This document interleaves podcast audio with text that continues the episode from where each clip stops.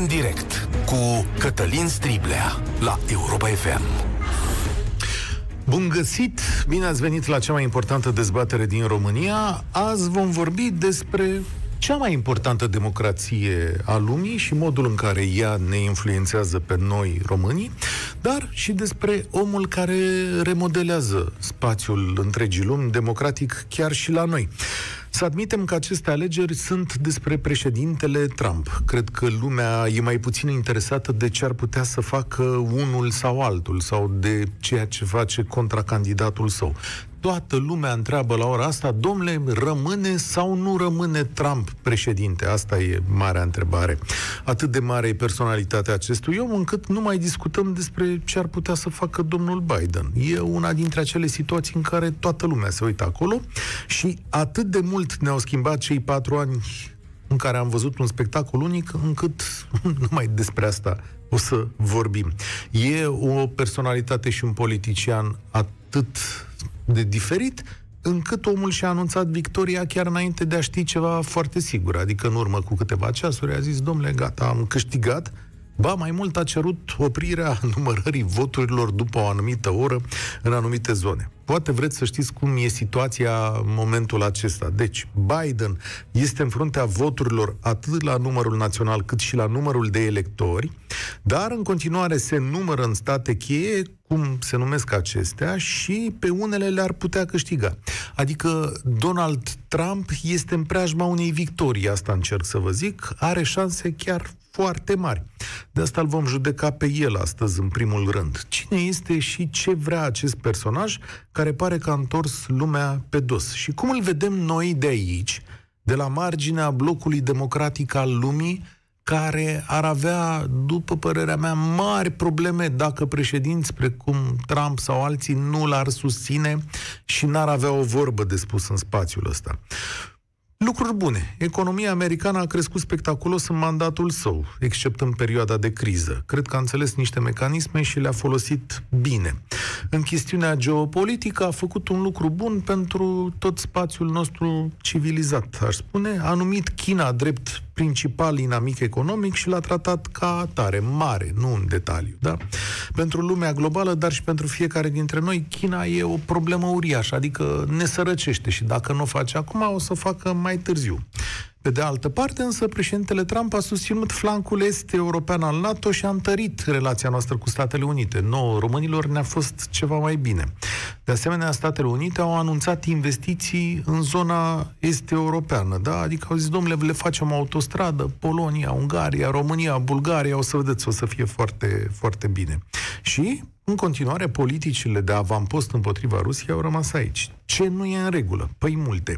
Amestecul de familie, afaceri, conflict de interese, lipsă de profesionalism pe care l-a adus în Casa Albă, subminarea democrației pe orice cale posibilă, forțarea unor decizii limită, conducerea autocrată, pe alocuri lucruri pe care niciun stat european nu-l, nu-l poate înțelege. Da? Lipsa de delimitare față de tot felul de organizații extremiste, și ăsta e un lucru care face rău întregului sistem democratic internațional. Minciuna și dezinformarea care au plecat din biroul oval. Astăzi de natură să afecteze întreaga societate. De asemenea, lipsa de respect față de viață în pandemie și modul în care a tratat această pandemie. Da? Aproape ieșit din comun, aș zice, tratamentul aplicat de administrația Trump cetățenilor americani în timpul pandemiei nu pare demn de Statele Unite. De asta, la 0372 069599, vă invit să îl judecăm un pic pentru că s-ar putea să mai stăm foarte multă vreme cu el. Și vă întreb în felul următor. În condițiile în care este posibil ca președintele Trump să aibă încă un mandat, cum judecați, domnule, politicile sale? Ce părere aveți despre politicianul Trump? Este el un pericol pentru democrație sau doar un politician eficient care face lucrurile în mod diferit? Și încă ceva v-aș întreba, în felul următor. Ce așteptați voi ca America să facă în România? Și cum vedeți faptul că ambasadorii americani, pe care îi vedem foarte des în spațiul public românesc, au o intervenție politică consistentă în spațiul nostru și că președinții americani aprobă acest lucru. Adică domnul ambasador vine mereu și vorbește ba de PSD, ba de baronii roșii, ba de corupție, lucruri care nu sunt pe placul tuturor politicienilor de la noi. E bine că se întâmplă asta. Țineți minte și acest lucru, căci îl vom introduce în discuția noastră. Încă o dată, telefonul nostru este 0372 069599. România în direct începe astăzi cu un tiz. Cătălin, salut, bine ai venit la noi. Salut. Um, eu am locuit vreo câțiva ani uh, în America și, mm, sincer, principalul uh, uh, punct bun sau între ghilimele în uh, președinția lui Trump e că nu a fost suficient de competent să facă stricăciuni mai mari. Dar uh, xenofobia, uh, frica față de străini n-au început cu el. Ele existau în societatea americană de uh, mulți ani. E o minoritate foarte vocală pe acolo, uh, care a prins curaj în uh, acești patru ani și asta mi se pare uh, cel mai grav, cea mai gravă urmare a președinției lui Trump și probabil că se va continua în direcția asta. Deja Altfel, da, gazul e... e deschis, adică toate lucrurile pe care le-a spus el, lucrurile rele și urâte și asocierea cu grupuri extremiste, au legitimat o grămadă de oameni al căror da. discurs este inacceptabil. Uh, și nu e vorba numai de discurs, de discurs, adică în uh, Statele Unite au fost cazuri de uh, violență uh, cu privire la uh, purtarea măștii. Adică riscai să, să iei bătaie în magazin dacă purtai mască. Și au fost câteva cazuri de împușcături pe tema asta.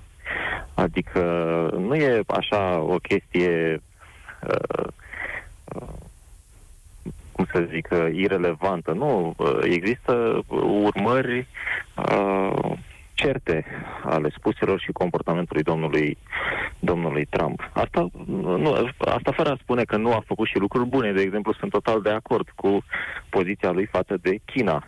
Dar uh, per, per total, cred că va lăsa o amprentă negativă asupra societății americane.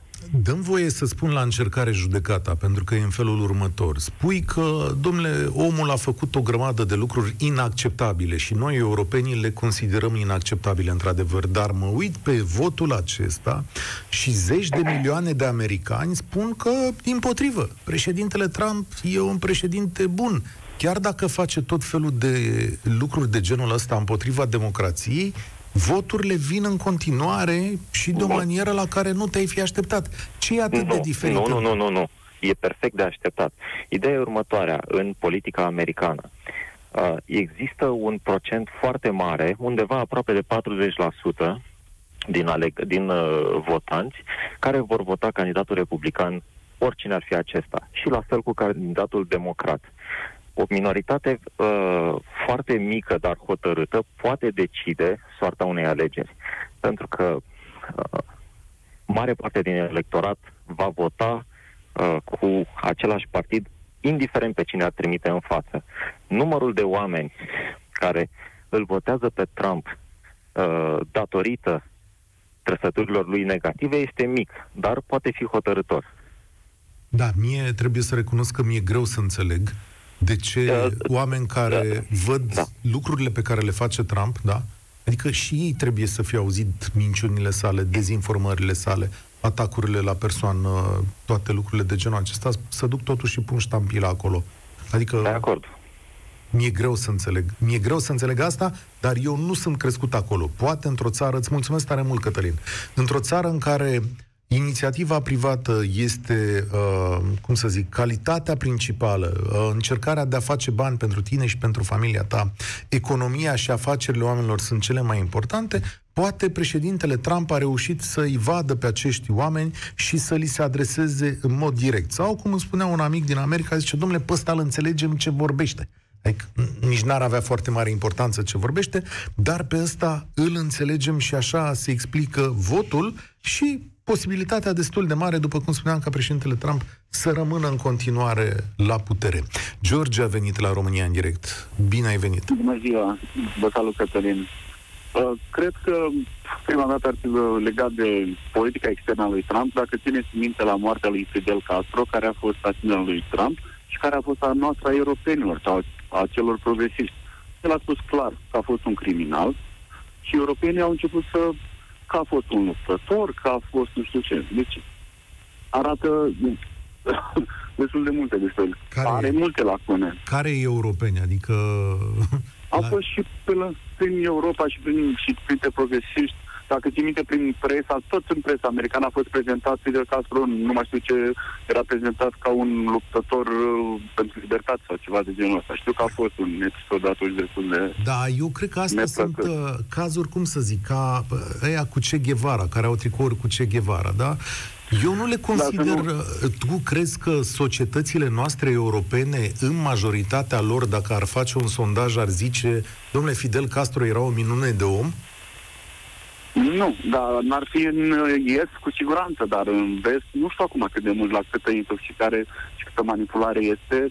Nu știu sigur că ei n-au trăit, noi am trăit în est, noi știm ce înseamnă uh, ciuma roșie, ei nu știu. Mhm. Aha, De de, astăzi. zici că e vorba De când- numai de manipulare. Da, mie, uh, de ce din partea aia altă nu funcționează uh, manipularea. Și totuși vreau să le leg de ultimul scandal care a fost cu bugetul de 100 de milioane de dolari uh, strânși pentru a fi uh, ponegrit în uh, mass media Trump. A fost acum o săptămână, două, nu mai știu, când timp a răsuflat uh, în niște milionari din Silicon Valley. Acum nu știu cât de mult adevărat sau nu e. Da, bun, Dar dar eu și vreau- domnul Trump a strâns în ultima săptămână 300 Ah. de milioane de dolari ca să cheltuiască într-o campanie la firul ierbii. Și acum, Domnul Trump are și e foarte greu de lucrat cu dumnealui. Gândiți-vă că a plecat, au plecat de lângă el foarte- majoritatea primilor consilieri și apropiați au plecat. A fost și ministrul apărării te văd, Jim Mattis sau nu mai te știu, văd care- suporter al său, adică... Nu neapărat suporter, nu sunt Da. da. suporter, nu aș vrea spune că sunt suporter. În schimb, mă îngrijorează, bă, de exemplu, Partidul Democrat nu a putut veni cu o contraofertă mult mai bună. Totuși, domnul Joe Biden are 80 de ani. Pare că nu rezistă foarte mult la oboseală și la stres, are o vârstă și nu a venit cu nimic concret. De exemplu, mă uit la dosarul Siria. Dacă țineți minte, în administrația democrată, când a trasat domnul președinte Obama, a trasat linia roșie, a ținut cineva cont de linia aia roșie a lui? ezitarea, non-acțiunea anglo-americană este mai ți se pare periculoasă că, decât ți se însăși pare că acțiunea. domnul Trump a rezolvat situația acolo? Păi Al-Qaeda, uh, ISIS-ul nu mai e. Nu. Nu mai e ISIS-ul, da. Nu mai e Nenorocirea ISIS-ul, da. din Siria în continuare. Și despre ISIS e foarte mult de discutat. Uh, într-adevăr, pare un om mai decis, dar toate acțiunile sale sau multe dintre acțiunile sale sunt în răspărul democrației. Și revin la întrebarea pe care am adresat-o de la bun început. Nu ți se pare că omul e un pericol pentru democrație? Nu neapărat pentru că americanii, uh, America e o democrație puternică și au destul de multe uh, instrumente de control. Uh, toți cei care au fost lângă dumnealui și în primul uh, mandat care au, uh, au fost destul de mulți condamnați în, uh, în campanie și în uh, uh, în timpul administrației. Adică au fost câțiva apropiați pe care justiția americană nu i-a iertat. Da, asta, Deci, asta e adevărat. mai- Dar uh, încă Da. patru ani pot da posibilitatea să schimbe lucrurile astea. Or, da, acum nu știți cum nici nu putem să-l, uh, a- să-i punem niște lucruri care încă nu s-au întâmplat. Ei, nu cred că va fi un pericol mare pentru mine. Mi este mai teamă decât bă, de Black Lives Matter decât de Trump. De ce ți-e mai teamă de oamenii aia? Ce au făcut? Păi n-ați văzut cât au fost proteste violente, au fost magazine în care i-au lăsat oamenii, au veneau, îi jefuiau și nu le ziceau nimic, că să nu... Au căzut în extrem mai la alta. Bă, că dacă se opun, se vor fi acuzați că au fost rasiști sau alte lucruri. Gândiți-vă că procentajul de susținere în populația de culoare a lui Trump a crescut formidabil. Adică Da. da. pentru cei din populația de culoare le-a redus șomajul la minim. Și plus războiul pe care l-a început cu China. Gândiți-vă că ea pur și simplu i-a devoalat din, nu știu cum să zic așa, din vorbe i-a făcut. I-a pus presiune extraordinară. Nici ei nu se așteptau la Cum ți se presiunea pe care pare au pus acțiunea politicii americane pe teritoriul României? Adică ce crezi pare, despre... pare din ce în ce mai hotărâtă. Totuși, uh, multă lume se simte deranjată de vorbele a, a, a, ambasadorilor, dar ei spun minciuni? Nu spun minciuni. Au spun Ne-au zis lucruri că care avem- îți plac ție. Acum știi cum e. Uh, când spune ambasadorul american despre baronii roșii care au fost împiedicați să vină la putere și prezintă asta drept o victorie, poți să spui un semn de întrebare, nu? Nu pot să spui, da, a fost super. Majoritatea baronilor roșii a fost pro-Rusia. Pro-Rusia? Ți s-a părut, de exemplu, că Oprișan are vreo treabă cu Rusia? Trebuie așa? Da. Da? Păi, cu- da, da, păi rușii ce vor la noi în țară? Vor, vor democrație și ordine sau vor o țară slăbită? Bine, de multe ori nu le fac ei, ce mai multe ori le facem noi ce mai mare probleme, că nu rușii îl votează pe Oprișan, da. Auzi, cred că astăzi Marian Oprișan se simte foarte bine când l-ai făcut agent de influență rus. Mai bine să-l lăsăm așa, în zona în care este el, de psd Nu de 30 neapărat, de ani. da. I-a crescut, Gândiți-vă- i-a crescut rangul, da. Îți mulțumesc tare mult, George, spor, spor la treabă acolo. Marian a venit la România în direct. Marian, stai o țăr cu noi pe linie, nu-l mai avem pe Marian, n-am mai avut răbdoare. Um, o să mergem către Costel. Costel, stai o țără pe linie că... El e Costel, da? Nu? Da? Hai să vedem. Costel, bună ziua! Nu, nu mai știu cine e pe linia 10, că pare a fi un Cătălin unde ești tu pe 10. Um, Mihai, salut! Mihai, salut! Da, bună ziua. Te ascult, Mihai.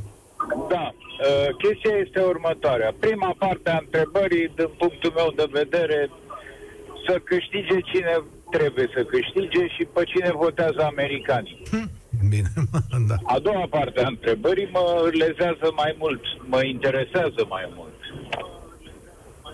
Da, te ascult, spune. Deci, domne, eu nu înțeleg un lucru. România asta a noastră mai este stat independent și de sine stătător sau suntem colonie?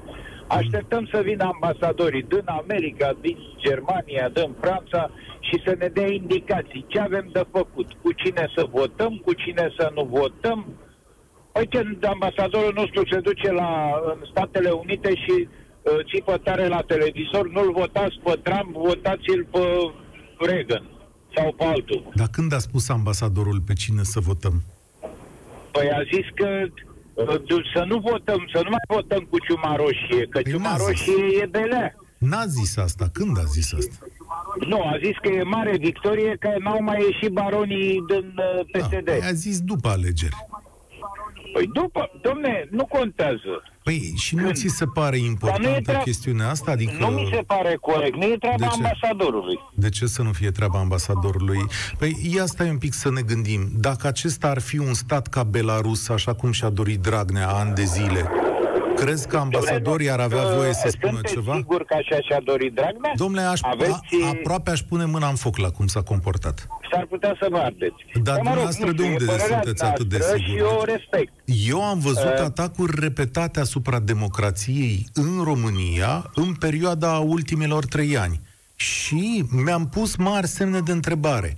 În momentul în care, de exemplu, făcând comparație, ambasadorii statelor democratice, inclusiv România, se duc să o apere pe laureata premiului Nobel din Belarus față de abuzurile puterii lui Lukashenko, e un lucru bun sau e un lucru rău? Nu, e un lucru foarte bun. Aha, și în momentul în care un ambasador american apără democrația în România, atrăgând atenția asupra punctelor rele, de ce devine un lucru rău? Nu asta am vrut să spun. Cred că m-am exprimat eu greșit. Mhm. Uh,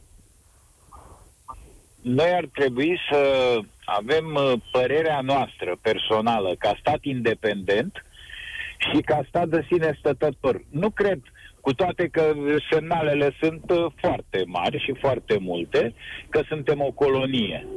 Cel puțin uh, din punct de vedere Uniunea Europeană suntem tra- tra- tratați ca, bă, eu știu, un stat de nivelul 3. Nici măcar 2. Există o Uniune Europeană cu două viteze și un loc Cu 3 viteze mai cu, nou.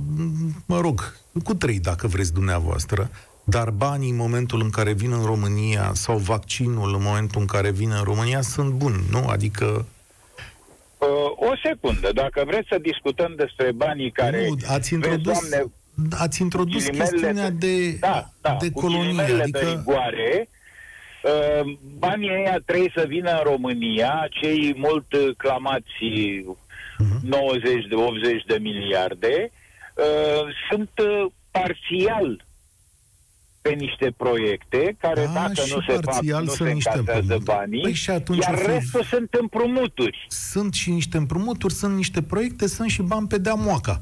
Tot ce trebuie să facă această Bani pe clasă Damoca politică... foarte puțin, că noi cam banii aia Păi, trebuie să-i dăm înapoi ca și, și 5 cotizații. miliarde de euro dacă vin pe deamoaca și tot e un lucru bun.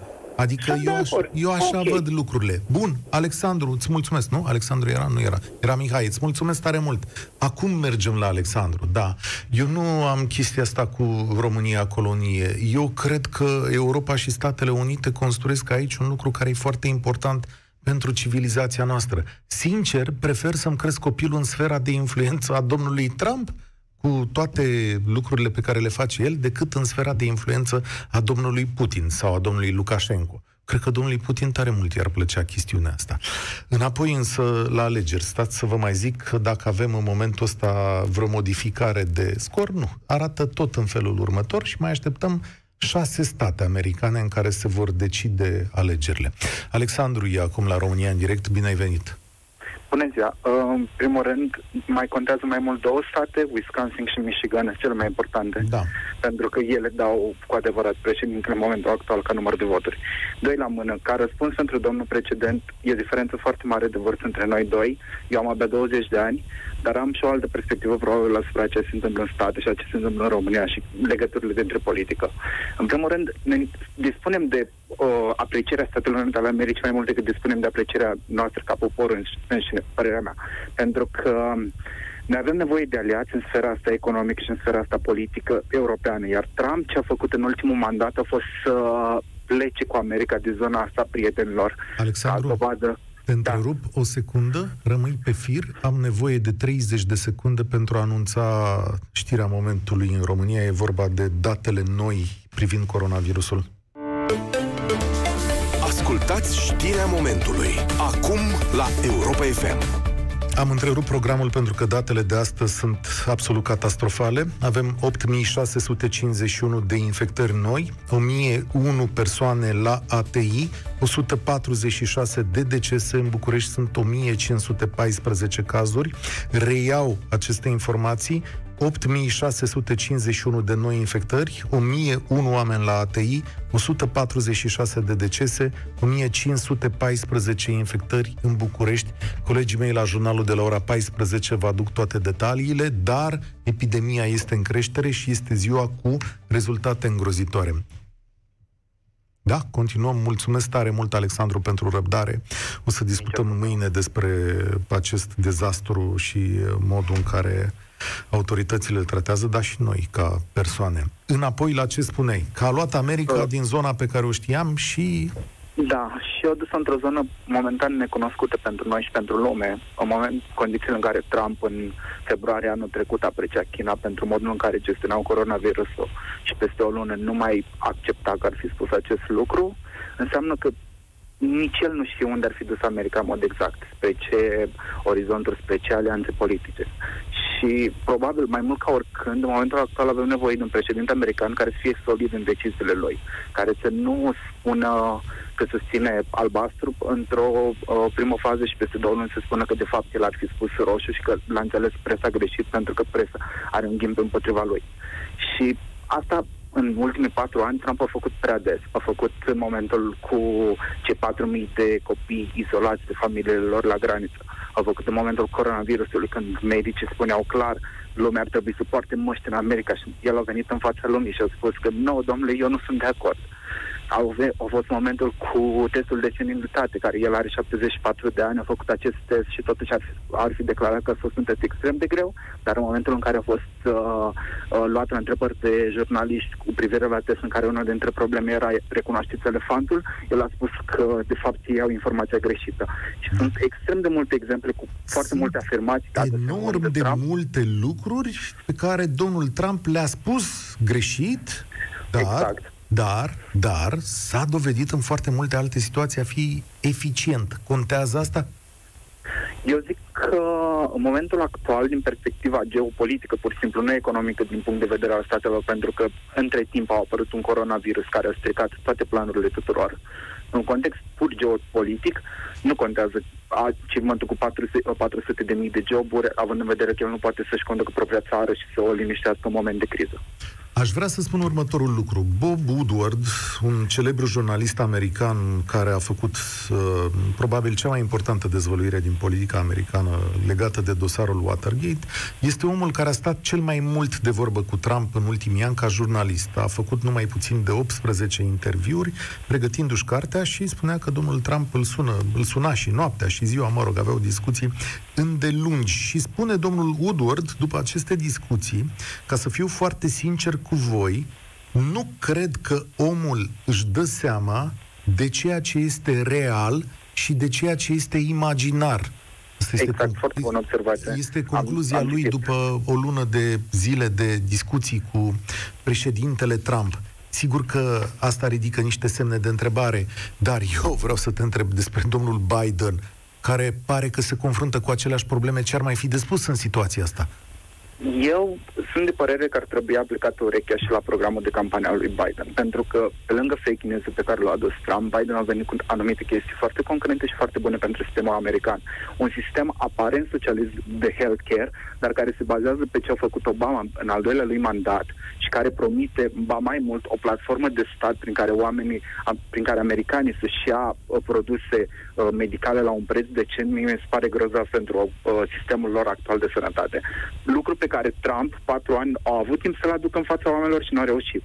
Al doilea lucru, uh, tot scandalul cu taxele al Trump și versus ce plătește Biden la stat. Biden până acum și-a înregistrat toate, uh, toată averea și a arătat exact cât de la IRS din punct de vedere deci al taxelor. tu susține, sau cum să zic, un inamic fervent al președintelui Trump? Nu sunt un anumit... Uh, progresist? Cum ar fi, cum ar exact. spune uh, cetățenii mai devreme? ca fiind progresist. Da, mai rămâne să te întreb ce părere ai despre Che Guevara și despre Fidel Castro, ca să vedem dacă judecata ta e limpede până la capăt. Pentru statele lor au făcut ceea ce au trebuit să facă. Pentru ah. lumea respectivă, nu neapărat. Da, păi am pușcat oameni, nu știu pentru care stat e o, cum să zic, un lucru trebuincios în cazul lui Che Guevara. Mă gândesc așa. Uite, aici cred că ar trebui să mai, să mai discutăm. Promit, promit că mai citesc și revin. Bine, mulțumesc. Îți doresc spor, spor la treabă. Claudiu e la România în direct. Bine ai venit, Claudiu. Îl judecăm pe președintele Trump, dar și modul în care America se uită la noi. Salutare! Salutare! Uh, cred că nu e nicio îndoială că Trump este o persoană foarte disgrațioasă, să-i spunem. Uh-huh. Uh, dar alegerile s-au pierdut nu din cauza lui Trump sau democrații n-au pierdut din cauza faptului că Trump e un președinte bun, ci din cauza faptului că democrații s-au aliat foarte mult sau s-au raliat cu protestele uh, Black Lives Matter și mai ales cu uh, acea prostie de fund la... policy. Și dai sigură ca dai rezultatul ăsta ca sigur că aș mai zăbăvi un pic, adică... Indiferent cine câștigă, la, la felul cum Trump a condus America dictatorial și bă, în felul uh, autocrat și discreționar în care el decide să-și manifeste voința, arată că, de fapt, uh, americanii se tem de, de anarhie și ei vor să-și uh, dezvolte afacerile în liniște, nu, nu vor să aibă de-a face cu o anarhie, cu...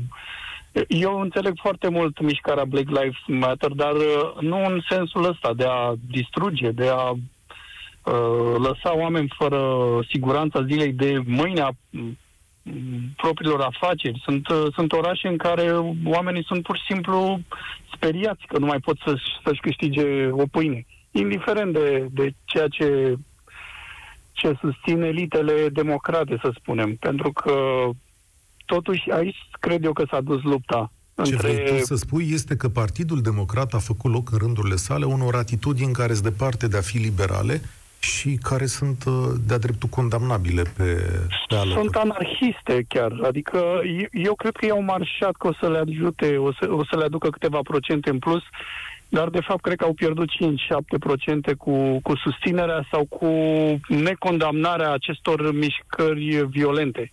Cred că aici s-a, s-a câștigat uh, sau s-a pierdut, indiferent dacă Trump sau Biden va câștiga, arată de fapt că uh, America are mari probleme pe partea asta de, de statornicire și de respectarea democrației, indiferent despre ce drepturi vorbim. Până la urmă, democrația se câștigă la vot și nu uh, lovind în mici, eu știu, oameni care au afaceri, distrugând magazine și tot felul de, de lucruri de genul ăsta. Faptul că domnul Trump nu s-a dezlipit sau, mă rog, nu s-a delimitat, ca să zic așa, de alte grupări extremiste, nu face asta lucrurile la fel de grave?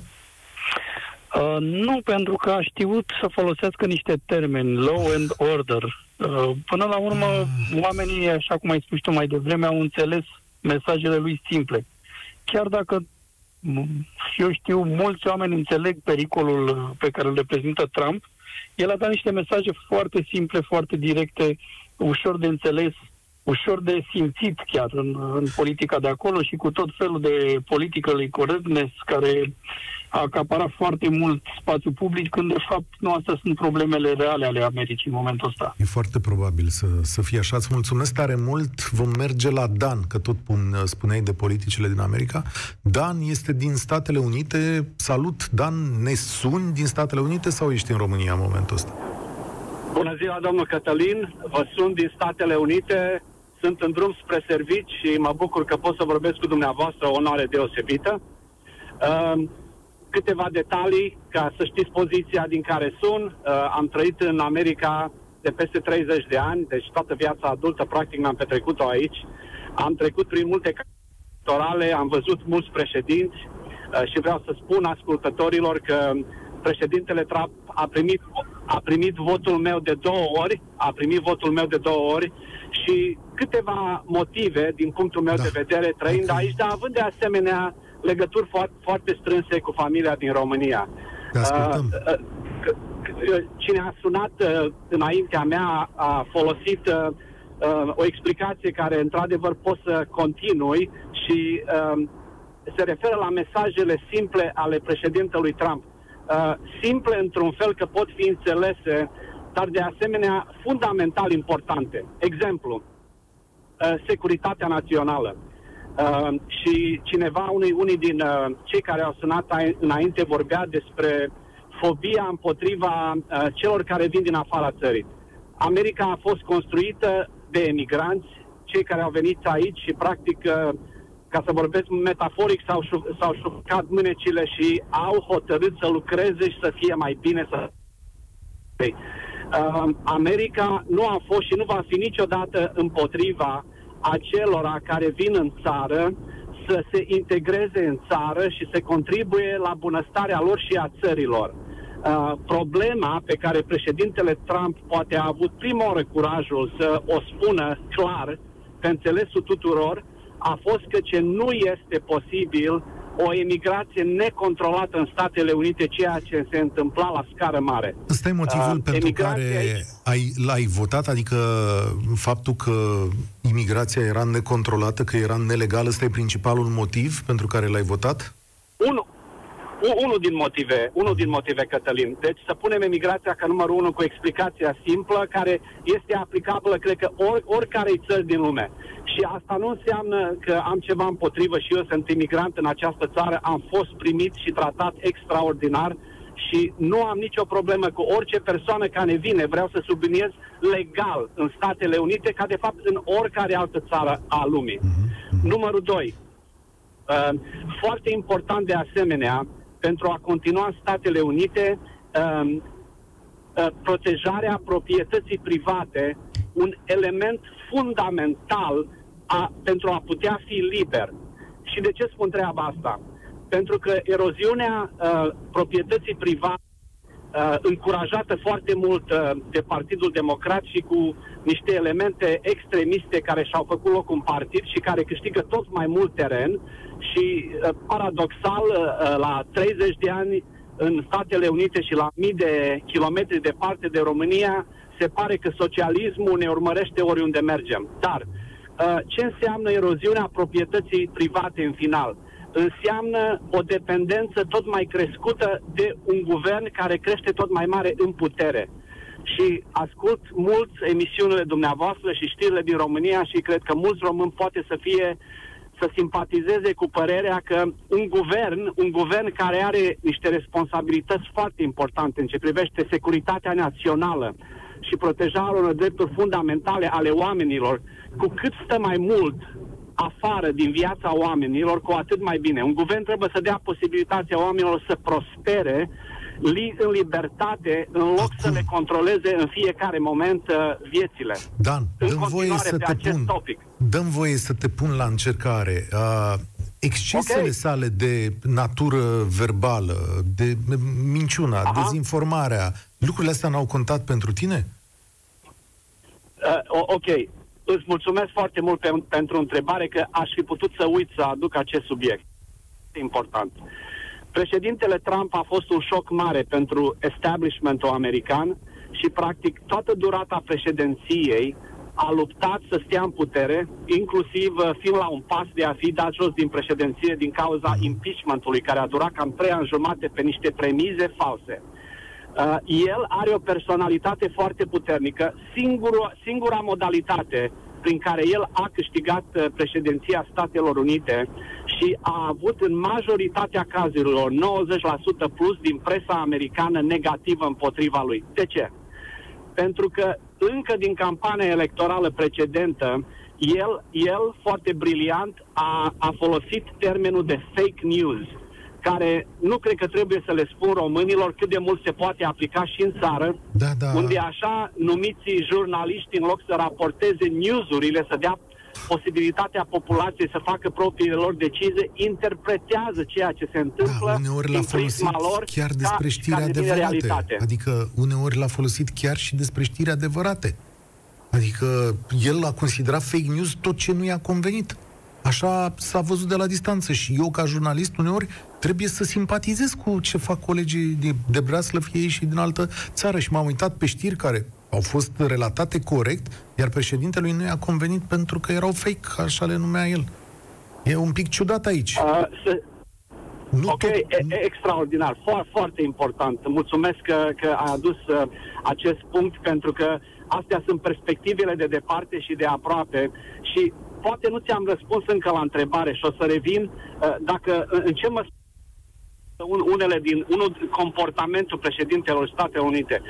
Unul din motivele, Cătălin, pentru care oamenii au votat uh, cu zecile de milioane pentru el, că au reușit să detașeze poate din, din comportamentul lui în, în, în, în, uh, comparat la ceea, ce a, la ceea ce a realizat președintele Statelor Unite. Mulți, mulți îl plac, mulți îl displac, dar poate și cei care îl urăsc, să spun direct, ar, ar, poate realizează că dacă președintele Statelor Unite a făcut că va face ceva, s-a ținut de cuvânt. Inclusiv mare, retragerea trupa, trupelor americane din războaie asta am văzut. de peste hotare. Da, îți mulțumesc tare mult, Dan. Foarte interesantă discuția cu tine. Votanta lui Trump, Dan din Statele Unite, poate e cel mai lămuritor să vezi de ce foarte mulți americani, că el e american, nu? De 30 de ani are calitatea asta, a putut să zică lucrurile astea. S-a terminat emisiunea, așa e? Da. Uh, s-a terminat cu această analiză din Statele Unite. Greu să mai spui ceva peste de aici, din România. Până la urmă este votul lor. Noi vom fi atenți în continuare însă la modul în care colaborăm cu acești oameni care sunt enorm de importanți pentru tot ce înseamnă democrația românească. Vă mulțumesc tare mult că ați venit la România în direct astăzi. Eu sunt Cătălin Striblea și vă spun spor la treabă. Participă la România în direct de luni până joi de la ora 13 și 15 la Europa FM.